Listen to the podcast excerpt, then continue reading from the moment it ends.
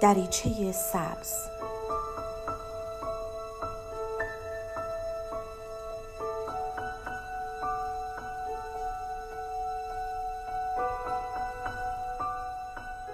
سلام من دکتر نسیم حسینی نژاد هستم متخصص روانشناسی بالینی. با سری برنامه های روانشناسی رادیو ایران شهر در خدمتتون هستیم.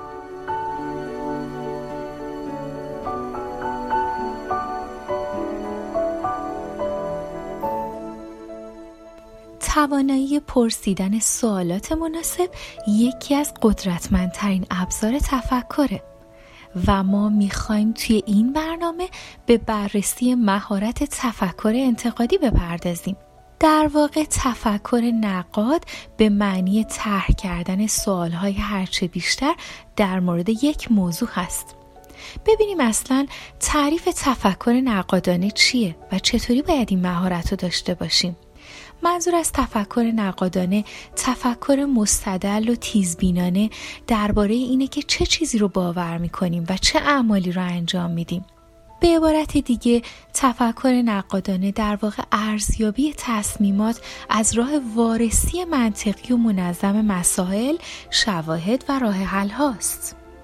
یادمون باشه این تفکر با تفکر حل مسئله فرق داره در مهارت حل مسئله ما بیشتر با فراورده ها و نتیجه های تفکرمون سر کار داریم.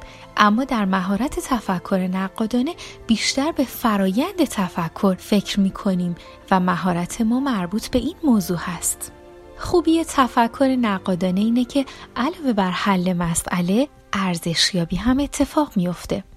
آدمایی که مهارت تفکر نقادانهشون قوی هست بر روی سوالها تمرکز دارن تحلیل استدلال های اتفاق میفته فرض ها رو تشخیص میدن. ارتباطشون با دیگران به نحو موثره و تصمیم گیری درباره اعمالشون خیلی براشون راحت تر اتفاق میفته ببینیم مراحل تفکر نقادانه چیه. یک پرسیدن سوالات کاوشگرانه و کندوکاف توی یک مسئله. دوم جمعآوری اطلاعات و پاسخ به اون سوالات کاوشگرانه و سوم ارزیابی اعتبار اطلاعات. بیایم حالا با یه مثال راحتتر گام ها رو توضیح بدیم. مثلا دوست شما به شما پیشنهاد می‌کنه که دستگاه ضبط صوتی که به ارزش 200 هزار تومن هست رو به قیمت 50 هزار تومن به شما بفروشه. تو گام اول باید از خودتون بپرسین چرا دستگاه رو ارزون میفروشه؟ آیا نقصی داره؟ اصلا شاید تقلبی یا دزدی باشه. تو گام دوم برای پاسخ به سوالاتی که دارین باید به جمعآوری اطلاعات برسین. مثلا به ضبط صوت گوش بدین از مغازهدار یا کارشناسی در مورد مدل و شیوه و شکل اون بپرسیم و ببینین متعلق به چه سالیه آیا فاکتور داره و غیره.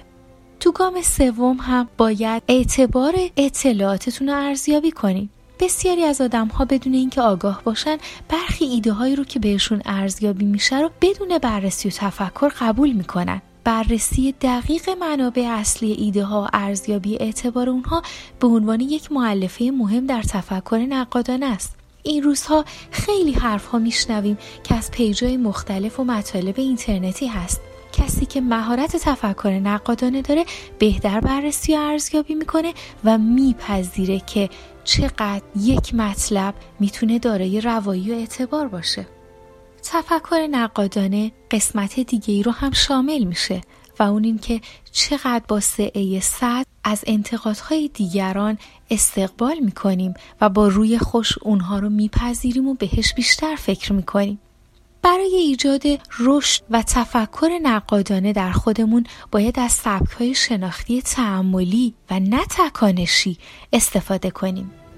بهتره به دیگران اجازه بحث و اظهار نظر در مورد موضوعات مختلف بدیم. از قضاوت های عجولانه، تعصب و خودرأیی در مورد موضوعات مورد بحث جدا پرهیز کنیم و درباره مسائل پیش اومده فکر کنیم. دچار احساسات و هیجانهای شدید و کاذب نشیم. بهتره که به بررسی راه های موجود بپردازیم. یه آفت بزرگ و یادمون نره. از عادت کردن نسبت به امور و پدیده های اطرافمون پرهیز کنیم. موقع مطالعه کتاب های مختلف حتی علمی می‌تونیم با نگاه نقادانه به تعمق و تعمل بیشتری تو محتوای اونها با موضوع مورد بحث بپردازیم. مثلا از خودمون بپرسیم چرا باید برای این مسئله این پاسخ انتخاب کنیم؟ یا نمیشه از روش دیگه به این مسئله پرداخت؟ اصلا منظور نویسنده چی بود؟ و در آخر اینکه مطالعه زندگی نامه افراد با تفکر نقاد و خلاق و چگونگی مواجه شدن اونها با مسائل و تصمیم گیری هاشون می‌تونه منجر به الگوسازی بزرگی از این بزرگان بشه. یادمون نره که منظورمون از تفکر نقادانه تنها ایراد گرفتن نیست بلکه نقد و بررسی همه جوانب موضوع ام از مثبت و منفی است. متشکرم بدرود